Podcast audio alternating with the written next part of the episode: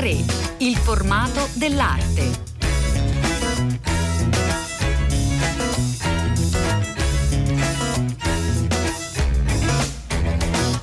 Buongiorno, buongiorno, a tutte le ascoltatrici e tutti gli ascoltatori da Elena del Drago, una puntata di A3 nuova che vi porta a Reggio Emilia, eh, almeno con il pensiero l'immaginazione. Ci facciamo aiutare dalle voci dei nostri ospiti, a cominciare da Davide Zanichelli che è con noi. Buongiorno, benvenuto. Buongiorno, grazie a voi. Che dirige la Fondazione Palazzo Magnani eh, è una mostra come sempre a portarci a Reggio Emilia, una mostra che eh, naturalmente in questi giorni è eh, chiusa, ma a Palazzo Magnani hanno pensato a delle vere strategie alternative eh, per raccontare, per eh, far immaginare proprio un po' come facciamo anche eh, noi le mostre. Questa mostra vale proprio la pena di essere immaginata. True Fictions è una mostra su un, un tipo particolare di fotografia. Iniziamo a raccontare Zanichelli quale fotografia. Sì, la mostra True Fictions è mm, la prima retrospettiva eh, di una certa dimensione e profondità dedicata a un fenomeno che è quello della stage photography, cioè la fotografia preparata, la fotografia allestita. E il nostro curatore Walter Guadagnini ha raccolto oltre 100 opere che raccontano dagli anni 70 a oggi eh, come eh, diversi autori hanno interpretato eh, questo momento di cambiamento anche importante nel modo di vedere e di utilizzare la fotografia, poiché attraverso anche l'utilizzo di diverse tecniche e non ultimo ovviamente la rivoluzione del digitale, il linguaggio fotografico è cambiato in maniera radicale. Un, cambiamento radicale della fotografia raccontata dunque in mostra, vi siete trovati anche voi eh, come tutti gli altri musei italiani davanti ad una difficoltà enorme. Noi tra pochi minuti insieme a Walter Guadagnini racconteremo la mostra, entreremo proprio in questo tipo particolare di fotografia che è tra le più amate anche in, in questo momento. Ma le chiederei di raccontarci come avete pensato di ovviare a questo grave problema causato dalla pandemia in un certo senso ce l'aspettavamo questa chiusura, eh, avevamo già subito lo stop di fotografia europea questa primavera e immaginavamo che nonostante insomma, fosse stato possibile riaprire a metà ottobre la mostra, mm, la mostra vera, la mostra fisica, prima o poi sarebbe potuto arrivare questo stop. Allora abbiamo immaginato fin da subito delle modalità alternative per continuare a tenere un filo e un collegamento con il nostro pubblico. Invece di scegliere le modalità digitali che trasformano diciamo così, l'opera, eh, l'esperienza reale in un'esperienza virtuale, abbiamo deciso di cercare di mantenere quella che è un po' la cifra distintiva dell'esperienza, cioè il contatto diretto con le persone, le guide, il nostro staff, eh, che insieme al visitatore rendono l'esperienza un'esperienza unica. Quindi abbiamo deciso di utilizzare uno strumento antico per certi versi, ma estremamente efficace da questo punto di vista, che è il telefono e quindi ci siamo immaginati dei momenti in cui le persone possono telefonare e questo lo si può fare tutti i mercoledì pomeriggio e lo faremo anche per tutto il mese di gennaio perché la risposta è stata molto positiva. È possibile dalle 17 alle 19 dialogare, fare una chiacchierata eh, con il nostro staff scegliendo un'opera che viene descritta, raccontata anche nei minimi dettagli. Beh, intanto Zanichelli questo insomma, ci fa particolarmente piacere perché è anche un po' quello che cerchiamo di fare noi, cioè di raccontare delle opere, delle, eh, delle opere, delle immagini, quindi eh, si potrebbe pensare è difficile e che evidentemente invece c'è piacere anche di sentire raccontate perché forse si ha la possibilità anche di immaginarle, di poi poi andarle a cercare, di crearsi la propria immagine dell'opera d'arte. Esatto, diciamo che proprio la, la, voce, lo strumento della voce, ma soprattutto del dialogo diretto con una persona che può corrispondere, rispondere alle domande agli interessi del, dei nostri interlocutori contribuisce a generare un'immagine e una interpretazione di quella che è l'opera. Quindi è anche un modo proprio per tenere attivo il legame umano, il legame vivo tra l'istituzione e il pubblico che appena possibile ovviamente invitiamo a venire eh, nelle nostre sale. Qual è stata la risposta? Diceva buona, si, mh, mm, hanno cercato eh, di farsi raccontare delle opere specifiche, fa pensare un po' a Rodari naturalmente questa certo. iniziativa, le favole al telefono. Sì, sì, l'ispirazione ovviamente è Gianni Rodari, su cui avevamo già immaginato una serie di iniziative che purtroppo non abbiamo potuto realizzare quest'anno, stiamo cercando anche di immaginarle per il prossimo anno, è stata sicuramente la fonte di ispirazione. La risposta è stata fin da subito molto alta, nel senso che nelle due ore di chiamata eh, mediamente mh, vengono eh, fatte circa 15 telefonate con eh, l'operatore che risponde, prendiamo però nota di tutti coloro che si trovano occupato e che vogliono prenotarsi per una telefonata e le richiamiamo e richiamiamo tutte le persone che si mettono in lista, diciamo così. Eh, sono persone che chiamano un po' da tutta Italia, anche dall'estero, mediamente sono persone comunque appassionate ai temi dell'arte. Certo. capita, spesso, capita spesso che vengano fatte telefonate in via voce dove partecipano anche i membri della famiglia quindi si ha la possibilità di dialogare dall'altra parte del filo con più persone, anche con dei bambini. Beh, insomma, è un'iniziativa bellissima. Ora, insieme a Walter Guadagnini, racconteremo alcune delle opere in mostra a Palazzo Magnani, così i nostri ascoltatori magari si faranno venire certo. in mente, si faranno venire la voglia di chiamare anche voi e farsi raccontare un'opera al telefono. Grazie, grazie Davide Zanichelli. Grazie a voi.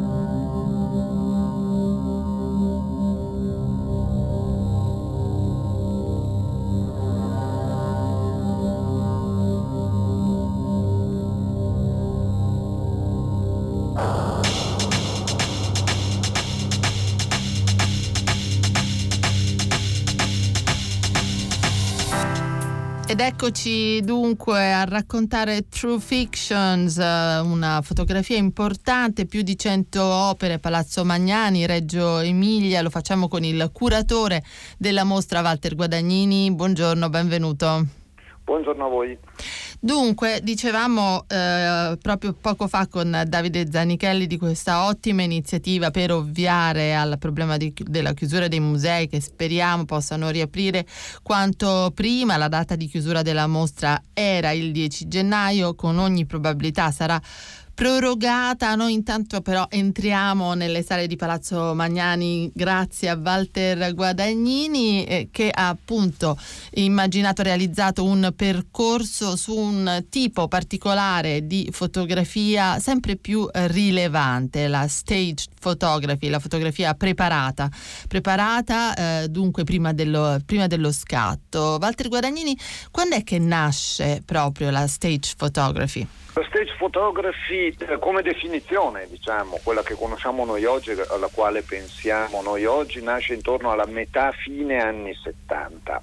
In realtà c'è da dire che una fotografia costruita è eh, sempre esistita mm. dai, dai, tempi dei tempi, è che eh, non, la, non, la, si considerava una eh, fotografia vera, no? quella vera era solo quella di, di reportage di documentazione. Ecco, dagli anni 70 in avanti invece diventa un una modalità che viene usata da tantissimi fotografi e diventa uno dei modi davvero in cui la fotografia poi eh, entra definitivamente un po' non solo nel nostro mondo ma anche nel mondo dell'arte.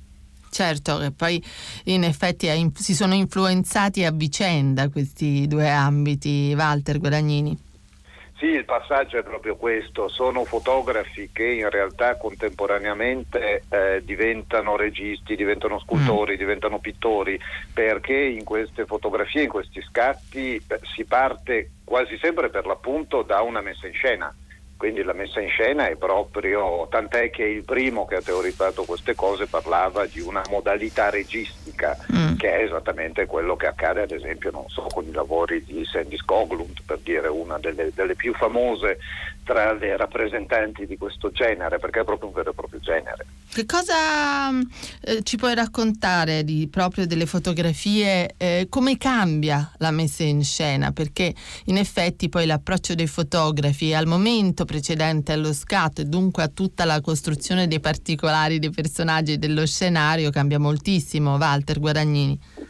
Eh sì, cambia molto e cambia in un senso per l'appunto da un lato registico, dall'altro pittorico, nel senso che quando tu sei eh, di fronte a eh, un'immagine che costruisci interamente tu, cominci a pensare un po', non più tanto come un fotografo, ma pensi più quasi come a un, a un pittore, no? quindi mm. se ti serve un colore di un certo genere, una forma di un certo genere, la metti lì. Eh, dall'altra parte tutto questo permette di fare quello che sembrava impossibile alla fotografia, cioè inventarsi dei mondi.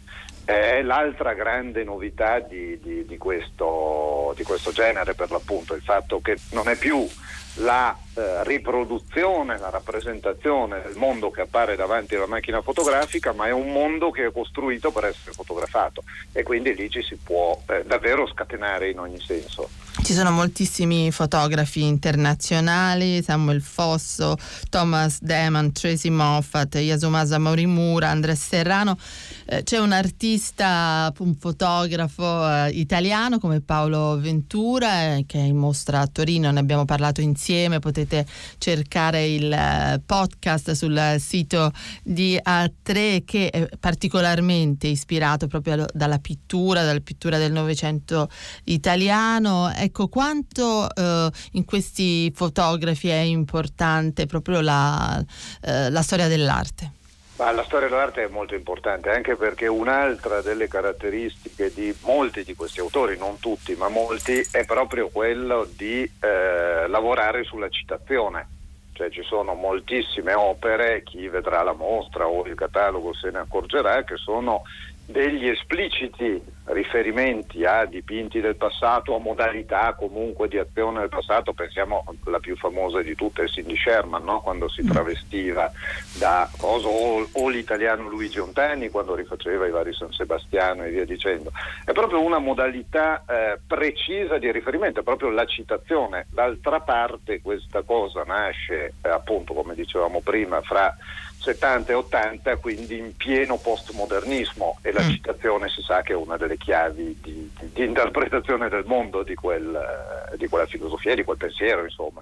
ecco, ma a parte le citazioni dirette, Guadagnini, un, un, aspetto importante, penso a Ventura, ma anche a molti eh, degli altri fotografi presenti in mostra, ricordo stiamo raccontando True Fictions a Reggio Emilia, Palazzo Magnani, ecco, è proprio anche la volontà di ricreare un'atmosfera era pittorica, un momento particolare di vari movimenti e tendenze del, del, dell'arte, eh, per esempio novecentesca italiana, nel caso di Ventura con Sironi, penso, no? moltissime fotografie di Ventura tra le più note fanno pensare proprio ai paesaggi urbani di Sironi. Eh, senza dubbio il, il, fatto di riferirsi comunque a un clima che è un mm. clima pittorico è un, è un, dato di fatto che possiamo riscontrare in quasi tutti. È chiaro che ad esempio un altro punto di riferimento che sta sempre intorno a quegli anni 30 di cui si, si diceva adesso è il surrealismo perché certo. poi no, non a caso noi abbiamo sottotitolato questa mostra eh, fotografia visionaria dagli anni 70 a oggi, proprio perché quest- c'è questa idea di visionarietà che è molto, molto forte. No? Adesso ricito eh, Sandy Skoglund perché da questo punto di vista è in qualche modo esemplare, no? questa immagine peraltro sì. diventata ormai famosissima dei, dei pesci rossi che invadono la stanza, no? blu sì, ecco, è diventata è un... veramente famosa, diffusissima. Sì, sì, è perché è una, è una, vera e propria icona ed è un'icona di carattere sostanzialmente pittorico, perché è chiaro che da una fotografia non ti aspetti che ti faccia vedere una stanza invasa da pesci rossi, no? mm. ti aspetti il pesce rosso nella boccia, ecco questo. Forse il, anche la tipologia di persone, di pubblico che si appassionano, e sono tantissime, abbiamo sentito anche eh, da Davide Zanichelli di molte prenotazioni, io sono tra questi devo dirlo, che sono appassionato di stage photography photography, forse un, un tipo diverso di persone rispetto a chi ama la fotografia tout court, Walter Guadagnini. Ah sì, eh, all'inizio poi quando, quando, nacque la stage photography fu una specie di eresia, eh, ecco, eh, appunto, non, sì. non, non, guai, come? Tutta una fotografia che si fonda sostanzialmente sull'idea di falso e di costruzione, mm. quando per 30 anni l'idea era quella di Cartier-Bresson, no? Del, eh, dell'attimo colto sì. nella sua purezza, senza neanche tagliare la, l'immagine, perché già lì si faceva qualcosa di, si faceva una falsificazione, figurarsi questi che mettevano in scena tutto, no, no, assolutamente eresia, eretici, sì.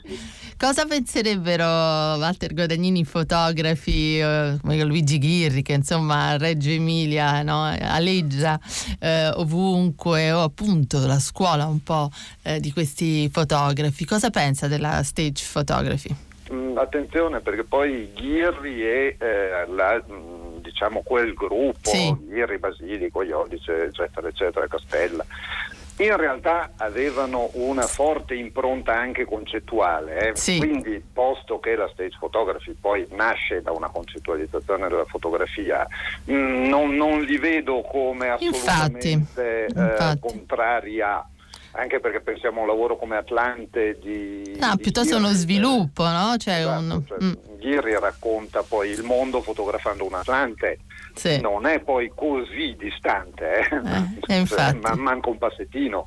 È abbastanza interessante vedere proprio la, stage, la storia, perché poi questa mostra ripercorre dagli anni 70 ad oggi la stage photography nella proprio area italiana a più alta densità di fotografi e di fotografia, credo.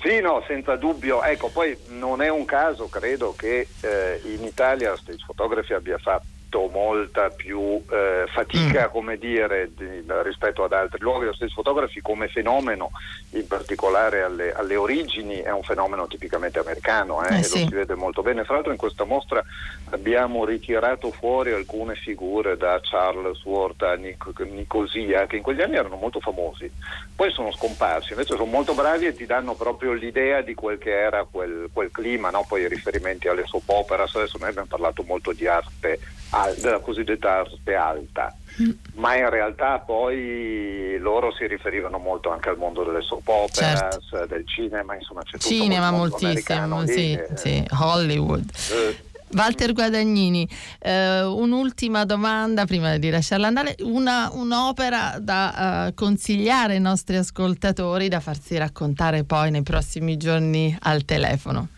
Allora, ci siamo già giocati i pesci rossi. Sì, i pesci rossi penso siano i più richiesti, tra l'altro. Esatto, saranno i più richiesti ovviamente, ma potremmo pensare proprio alle serie di Ventura, ecco, questo sì, le ah, serie sì. di di Ventura sull'Italia del, del dopoguerra sì, eh, e vale la pena farsi per l'appunto raccontare un po' come sono nate queste, queste, immagini e un po' anche proprio le storie che stanno dietro a queste, a queste scene, no? che sì. sono le scene di un, di un, apparente neorealismo che però è qualcos'altro. Insomma. Grazie, grazie molto a Walter Guadagnini. Grazie a voi.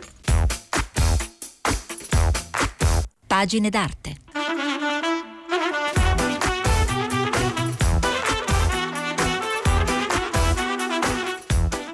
E tra le ultime uscite editoriali particolarmente interessante perché davvero guarda alla storia dell'arte attraverso 60 capitoli serrati, lo sviluppo direi della pittura italiana eh, è il racconto appunto della pittura italiana di Stefano Zuffi. Buongiorno, benvenuto.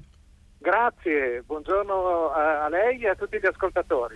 Allora, Stefano Zuffi ha davvero cercato di tornare sui luoghi, sulle opere e i protagonisti della pittura italiana dal gotico fino alla fine del Rinascimento per però in qualche modo raccontarcela in modo uh, differente e molto molto accattivante. Stefano Zuffi.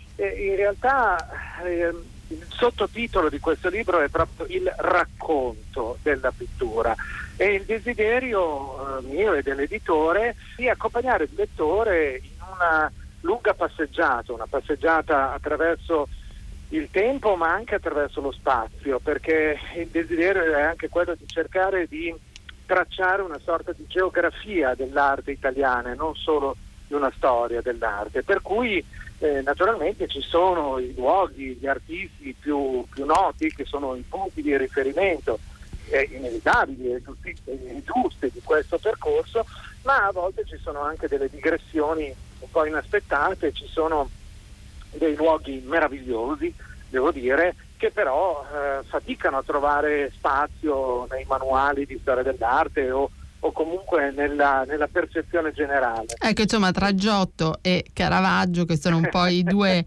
punti nevralgici del libro, l'inizio e la fine, eh, ci sono però anche molte scoperte, che immagino siano state anche un po' delle scoperte per lei, Zuffi. In un certo senso sì, mm. eh, non so, ne cito sì. due, ma proprio in modo quasi casuale. Ecco, uno è il meraviglioso maestro di Castelsardo, un pittore attivo in Sardegna, ma forse proveniente dalla Catalogna, che è eh, un fantastico pittore di politici vissuto a cavallo dell'anno 1500 ed è davvero un artista eh, spettacolare con delle trovate davvero appassionanti. E un altro, sempre rimanendo verso i margini, verso i limiti insomma, della geografia italiana, è questo stravagante, bizzarro Giacomo Canavesio, che è un pittore attivo tra la Liguria e il Piemonte. Eh sì, mi sembra stravagante sia veramente il, l'aggettivo adatto, Giuffi. è autore di uno dei cicli di affreschi più, veramente più insoliti e, e, più brutali anche in un certo senso del, dell'arte italiana. Ma ce li racconti, ce li racconti Zuffi? Ma innanzitutto la cosa straordinaria è che questi affreschi sono datati 12 ottobre 1492, cioè esattamente il giorno della scoperta mm. dell'America. E questa è già una di quelle sì. coincidenze che forse non verrebbero in mente neanche al più fantasioso dei romanzieri. E, e questi affreschi si trovano in una chiesa lungo la valle del fiume Roya, nell'entroterra di Ventimiglia. La chiesa si chiama Notre Dame de Fontaine, a, a Briga Marittima e sono degli affreschi che apparentemente raccontano la storia della passione di Cristo secondo il modello della Bibbia Pauperum, insomma di questo racconto per immagini eh, destinato soprattutto a chi non sapeva leggere, ma in realtà hanno una sorta di sottotraccia, di sottotesto che racconta di un um, tradimento, di una congiura e dell'assassinio di un signore locale, del, del conte di Tenda e, e quindi vanno letti proprio su due livelli diversi e presentano davvero tutta una serie di enigmi, di riferimenti, di accenni, veramente eh, una, un, un, vero e proprio giallo che si rivela eh, immagine dopo immagine e anche con delle scritte tra l'altro eh, all'interno. Il tutto fra strani, brutti cessi, figure davvero insolite, re, buffoni, giullari, sgherri, torturatori, santi, insomma c'è veramente di tutto, è un piccolo universo e ripeto dal punto da cui ero partito, la data anche affascinante, 12 ottobre 1492, un Columbus Day all'incontrario, insomma. Beh, ecco, questo eh, naturalmente fornisce all'autore no, la, la, materia prima di una narrazione. Ecco, nel, in questo libro proprio il racconto è nel titolo perché proprio appunto punta ad essere coinvolgente, a raccontare eh, la, la, pittura in, in, maniera proprio da arrivare dritta al, al cuore di chi legge. Eh, immagino sia complicato in fondo per gli artisti eh, molto noti noti su cui si è scritto moltissimo, come non parliamo di Caravaggio neppure, ma le chiedo magari di Cimabue o di Giotto, insomma. Sì, questo è proprio vero, però vede, insieme eh, all'editore, appunto alla, alla Eupli, abbiamo fatto un patto all'inizio, proprio all'inizio di questo libro, che è stato quello di avere un modello a cui fare riferimento. Mm. E guardi che non è uno scherzo, il modello è tutto il calcio minuto per minuto. Siamo ecco. alla radio, io adoro la radio, mi, piace la radio perché la radio ci fa vedere con le parole quello che non possiamo vedere con gli occhi e per me c'è questo programma di culto, insomma, che è appunto questo programma in cui vengono raccontate le partite di calcio in contemporanea, avvengono diverse partite su diversi campi contemporaneamente.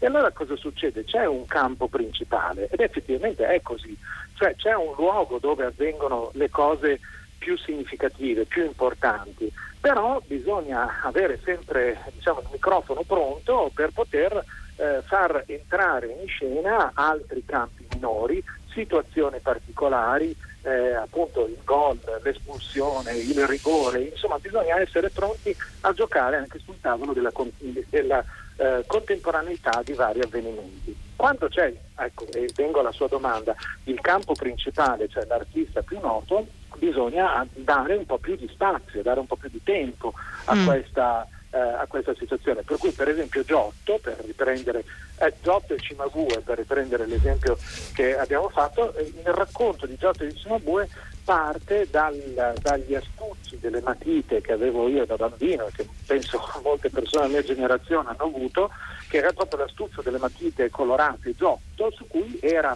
raffigurato in modo molto ingenuo l'episodio con Giotto bambino che disegna le pecore sui sassi, mentre il maestro Cimabue scende da sì. cavallo e lo guarda ammirato. Ecco, quella è una piccola immagine che abbiamo avuto in mano quando eravamo bambini, almeno ripeto le persone della mia generazione, ma che ci eh, serve come spunto, come momento di partenza. E perché eh, Giotto fa questa rivoluzione, che è una delle rivoluzioni fondamentali dell'arte e della cultura occidentale, perché da bambino, essendo un piccolo pastorello, doveva riconoscere le pecore ad una ad una e quindi quando disegnava o da grande dipingeva le pecore, le disegnava o le dipingeva tutte diverse una dall'altra. Mm. Quindi c'è questa eh, forza dell'individuo che è diverso dal gregge e questa è una novità clamorosa, siamo negli stessi anni di Dante, siamo negli stessi anni in cui eh, appunto la cultura italiana di Giotto e di Dante alle soglie del 1300 mette al centro del, eh, del mondo il singolo individuo, ciascuno con la propria fisicità, con la propria eh, interiorità, con le proprie risorse, vizi, difetti, virtù eh, e, e limiti, insomma. E questa è, è una storia meravigliosa, una storia fantastica che Giotto ha saputo eh, raccontarci con una lunga e eccellente carriera e con la disponibilità a viaggiare. Il fatto che Giotto non si sia radicato in un'unica città, cioè Firenze, ma che abbia viaggiato a lungo tra Roma, Padova, Napoli, Milano, Assisi, eh, Rimini e che quindi abbia lasciato opere in tante città diverse, ha favorito la nascita e lo sviluppo di un movimento e da qui la storia va avanti eccetera eccetera. Eh, quindi è tutto, tutto, da leggere questo libro di Stefano Zuffi, il racconto della pittura italiana per Epli Editore. Grazie ancora per essere stato con noi. Ma grazie davvero e buone letture in questo periodo.